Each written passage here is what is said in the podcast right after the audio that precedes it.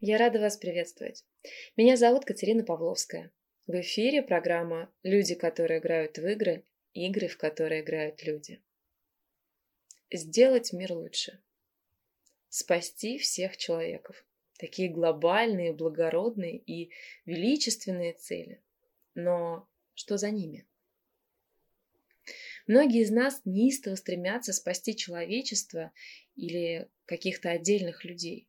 Глядя на мир, на людей, мы думаем, что знаем, как же им всем надо жить, чтобы жить лучше, правильнее, продуктивнее, позитивнее, кем и какими им надо быть, чтобы все было на своих местах, чтобы они были счастливы. На мой взгляд, самой главной и первостепенной ошибкой является то, что мы в принципе об этом думаем, без запросов. Просто наблюдаем за ними, анализируем и делаем выводы, о которых по факту нас не просили. В психологии подобное стремление причинять другим добро называют синдромом спасателя. Синдром спасателя не является официально признанным расстройством, однако реально омрачает жизни людей и требует серьезной проработки. В отличие от остальных людей, спасатель помогает не из искреннего желания, а будто принуждает себя. Он убежден, что единственный способ что-то получить – исполнять желания и просьбы других. Так объясняют основу синдрома авторы исследования, подготовленного психотерапевтами французской бизнес-школы Insight и Европейской школы менеджмента и технологий. Зависимость от стремления помогать даже сравнивают с пищевой, алкогольной, никотиновой и наркотической зависимостью. Впервые синдром описан в 1968 году психотерапевтом Стивеном Карпманом в статье «Сказки и анализ сценарной драмы». В ней он представил психосоциальную модель взаимоотношений, так называемый треугольник Карпмана, где выделил три роли, которые люди могут занимать в разных жизненных ситуациях – жертва, преследователь и спасатель. Преследователь или агрессор пытается контролировать, обвинять других и угрожать им. Жертва считает, что находится под влиянием человека или ситуации не берет ответственность за происходящее, потому что думает, что не может ничего изменить. Спасатель стремится помогать жертве или агрессору. Но его действиями движет не столько забота о ближних, сколько желание самоутвердиться, почувствовать себя полноценно и значимо. В итоге спасатель взваливает на себя чужую ответственность, забывая о собственных нуждах и при этом не решает проблему другого человека. Спасатель выбирает эту роль, чтобы иметь представление о себе и способ связи с другими. Когда у спасателя какое-то время нет возможности или средств помочь, его самооценка, скорее всего, сильно страдает. Погружаясь в проблемы других, он избегает собственных нерешенных вопросов. Спасатели и сами не рады своей роли. Спасатели могут испытывать удовольствие от помощи, но им сложно достигнуть полного удовлетворения. Они рискуют столкнуться с разочарованием, если не получают ожидаемого отклика от людей. А еще спасатели боятся отказывать и выполняют определенные действия в ущерб себе из страха быть отвергнутыми. Если честно, я сама достаточно долго жила с синдромом спасателя, желая спасти тех, кто оказывался рядом. Друзья достаточно долго шутили надо мной и говорили, что я главная гаечка страны, проводя параллель с командой спасателей из известного мультфильма моего детства. И раз за разом я помогала и спасала, пренебрегая собственными нуждами и ухудшая свою собственную жизненную ситуацию. Это проявлялось и в дружбе, и в личных отношениях. Бывало, что я ощущала себя буквально лошадью, которая тянет на себе все. И это влекло за собой увеличение дистанции между мной и людьми, потому что э, на тот момент я редко говорила о том, что меня выматывает подобная ситуация. А временами доходило до ссор, недовольств, упреков и завершения отношений. Это типичный сценарий, который повторялся из раза в раз. Синдром страшен тем, что в моменте ты его не замечаешь. В 34 года после очередных неудавшихся отношений я всерьез озадачилась поиском причин повторения подобного сценария. Мой синдром был проработан. Моя жизнь после этого начала меняться. Вечные нытики стали сами отваливаться из моей жизни. На смену им появлялось все больше осознанных и целеустремленных людей. Давайте же вместе попробуем разобраться в возможных причинах возникновения синдрома спасателя. Во-первых, человек вырос в, не, в неблагополучной семье. Психологи считают, что ребенок, который не имеет поддержки, но ощущает проблемы близких, пытается быть для них героем и берет на себя непосильную ответственность. Со временем такое спасательство может стать единственной моделью поведения, с помощью которой он будет чувствовать себя связанным с родителями или связанным с семьей. Еще возможная причина, если в семье был взрослый, который жертвовал собой. Считается, что дети могут также перенимать поведение близких, которые постоянно действовали в интересах других и не заботились о себе, не заботились о своих желаниях. Еще причина, если ребенку навязали подобную модель поведения. Если детям постоянно внушают мысль о важности помощи, учат быть услужливыми и хвалят только за самоотверженность, тогда забота о других может превратиться в их основной способ привлечь к себе внимание, который сохранится по мере взросления. Возникла реакция на травмирующий опыт из прошлого. Таким опытом может быть смерть родителей из-за болезни. Человек может чувствовать вину за это и пытаться спасти кого-то еще. Поэтому, когда он будет искать себе друзей или романтических партнеров, то будет нацелен на тех, кто нуждается в спасении. Синдром спасателя можно отличить от альтруизма по причине, из-за которой человек помогает. Здоровая помощь строится на желании улучшить жизнь другого. Деятельность спасателя связана именно с его эмоциональными потребностями, необходимостью самоутвердиться, почувствовать одобрение. Спасатель воспринимает и оценивает себя через заботу о других, но не всегда может понять, нужна ли эта забота. А если кто-то попал действительно в трудную ситуацию, действия спасателя могут даже навредить. Спасатель подавляет и недооценивает инициативу того, кому помогает, и ждет, что человек просто последует его указаниям. Психотерапевты и коучи подготовили чек-лист из 25 вопросов для выявления синдрома. Если на большинство из них человек отвечает «да», высока вероятность того, что он склонен к спасательству. Вот некоторые из этих вопросов, по которым вы прямо сейчас можете оценить свое состояние. Трудно ли вам найти время для себя? Всегда ли вы готовы помочь нуждающимся людям?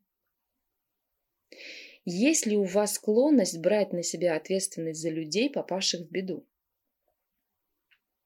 Часто ли вы не можете перестать говорить, думать и беспокоиться о других людях и их проблемах?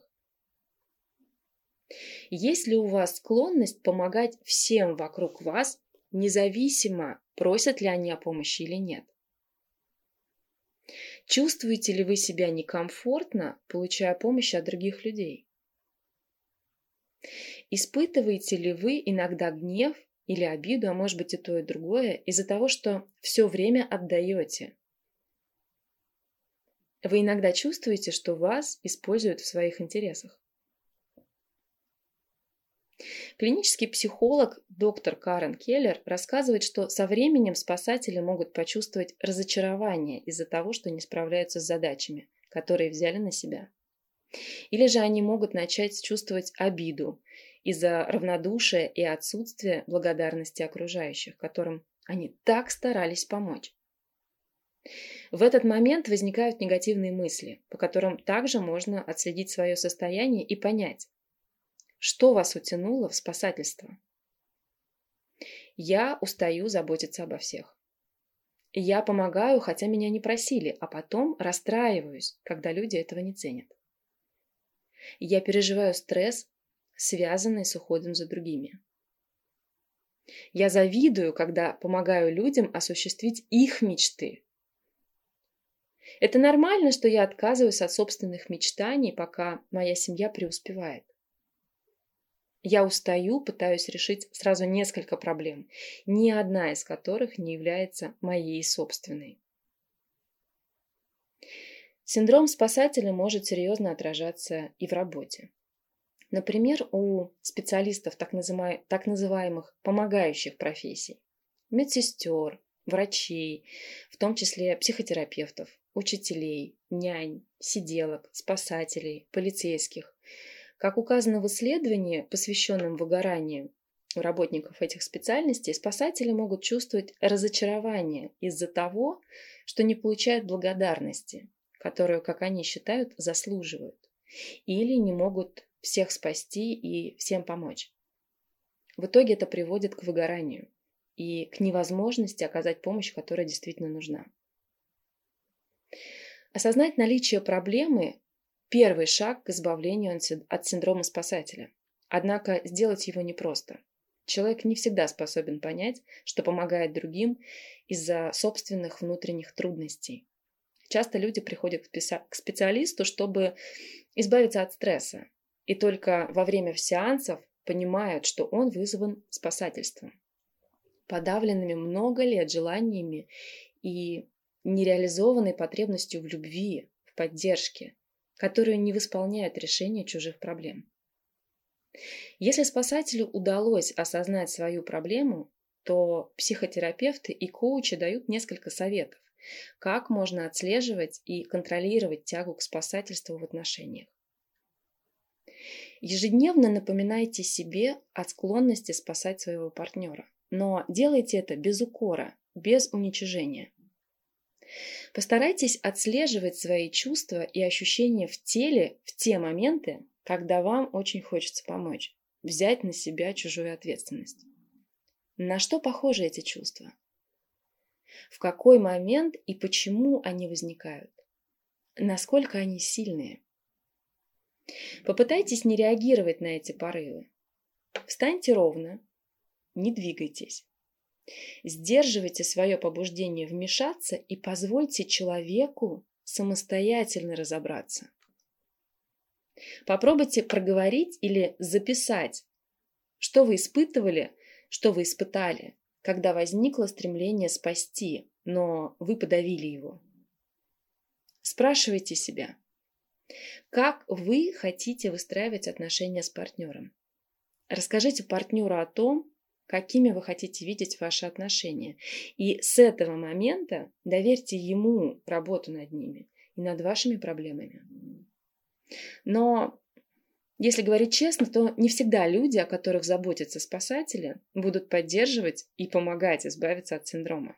Люди могут использовать спасателей в своих интересах. Ну, просто потому что не хотят брать ответственность за свою жизнь. Так неоднократно было именно в моей жизни. Если это и про вас, то попробуйте следующие приемы.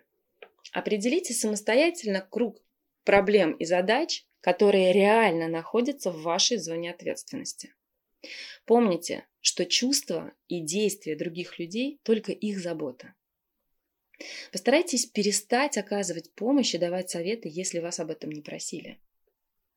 Если запрос о помощи все же был, прежде чем действовать, подумайте. Соответствует ли это вашим интересам и планам?